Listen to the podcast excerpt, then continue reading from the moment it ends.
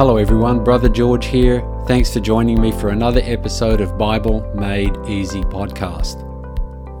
Today, I'm going to focus on an extremely powerful emotion we all experience anger. Of the vast range of human emotions, there is hardly any one more potent and that can do more damage to us and others. Just look around at the world and social media commentary, and you can see the destructive effects of anger out of control. So, what is anger and its ill effects? Here's what I came up with after a little thinking and research. Anger is an emotion characterized by ill feeling towards someone or someone's who you feel has done you or someone else wrong. Here are some biological manifestations of anger spike in energy levels, rise in blood pressure, increase in body temperature, increased muscle tension. Here are some outward characteristics you might notice when someone's angry raised voice, clenched fists, frowning, a clenched jaw, trembling, sweating, pacing around or fidgeting nervously.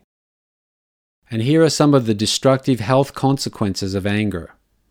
Headache, digestion problems, insomnia, anxiety, high blood pressure, skin problems such as eczema, heart attack, stroke, substance abuse, gastric ulcers, bowel disease, diabetes 2.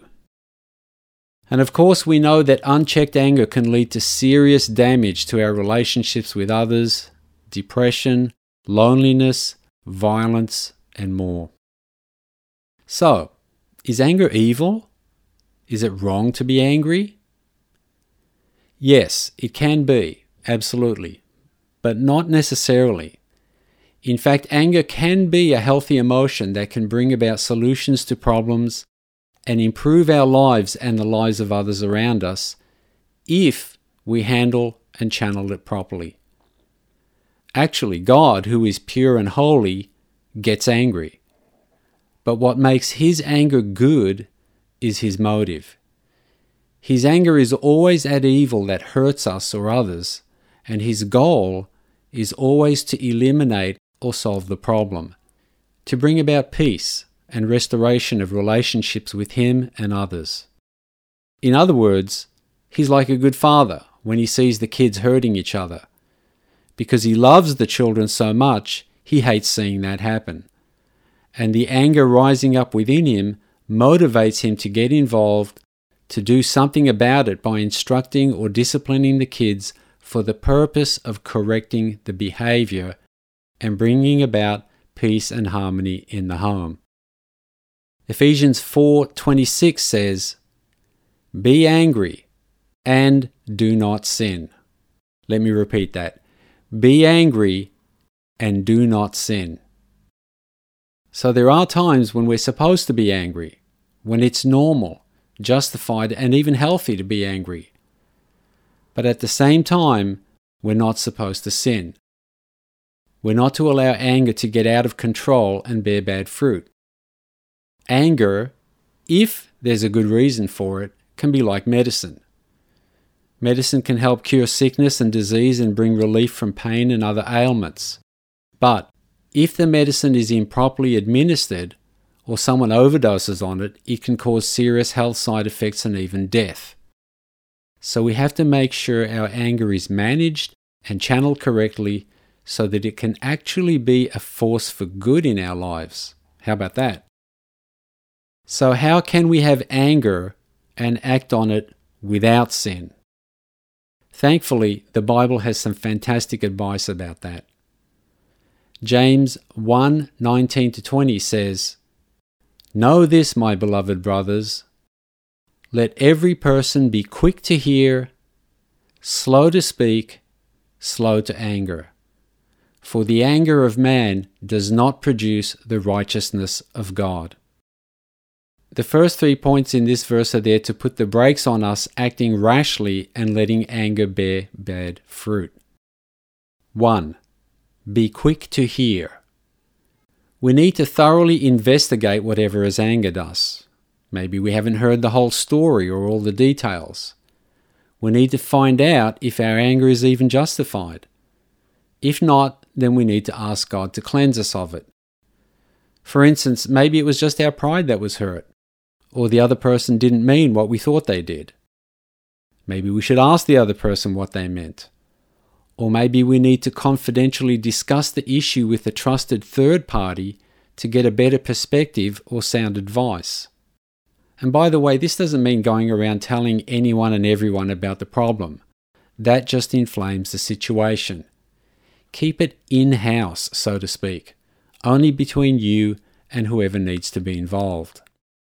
Avoid reacting too quickly and take time to actively look into the matter, to ask questions, to look beyond the surface, to find out people's motives, and so on. 2. Be slow to speak. After we've really looked into the matter and have the right perspective on it, we need to judge whether we even need to speak up or say something. Here are some questions to ask ourselves. Does something really need to be said to rectify the situation, or should I just let it pass? Am I the best one to say it? or should I get the help of someone else? If it's me, then when should I speak up? Is the other person ready to communicate, or do they need some time to cool down? How should I speak up? What should I say? What's the best way to communicate my feelings in a way that's most likely to inspire willing engagement and a positive resolution?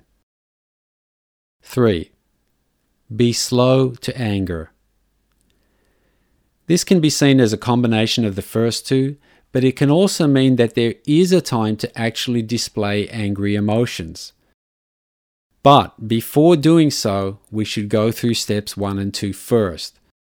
Open displays of anger should only be used as a last resort and only in serious or severe situations. Of course, it's different if, for example, you're seeing someone being mugged or robbed. In such a case, it would be absolutely the right thing to do to quickly get angry at the perpetrator and yell at them or use reasonable force to stop them. And the fourth part of the verse is a really good warning. For the anger of man does not produce the righteousness of God. We should discern if the issue is even something to be angry about, and then act on our anger in a godly way. Otherwise, our unjustified anger or the poor way we're acting on justified anger will just backfire and cause more problems. It won't bring about a godly result. Okay, and here's the second half of Ephesians 4:26. Do not let the sun go down on your anger. This means that we should try to resolve whatever is causing our anger quickly and avoid taking it to bed with us. Letting our anger fester and simmer for extended periods of time can cause us to eventually explode or lead to bitterness. It's better to go on the offensive and deal with the situation quickly. Of course, there are times when it will take more than a day to resolve something, and it is wise to wait for the right time. But whatever the case, do resolve it as soon as possible. Finally, we need to watch out when we're angry for our own personal selves or someone close to us. That's when we're more prone to make mistakes. But when we're angry for the harm done to someone else, then it can be easier to be more objective and balanced in our response. So, yes, anger can be a very destructive emotion, but it doesn't have to be. If we manage and channel it wisely and sin not, as the scripture says, we can turn our anger into a force for good as we use it to motivate us to protect ourselves and others from harm and to positively solve problematic issues for the good of all. This does take a lot of humility, self control, and the grace of God, but it can be done and our lives will be much happier. Thanks a lot for listening, everyone. I hope this has been a help to you. Please be sure to subscribe and also share with others. God bless you all. Bye.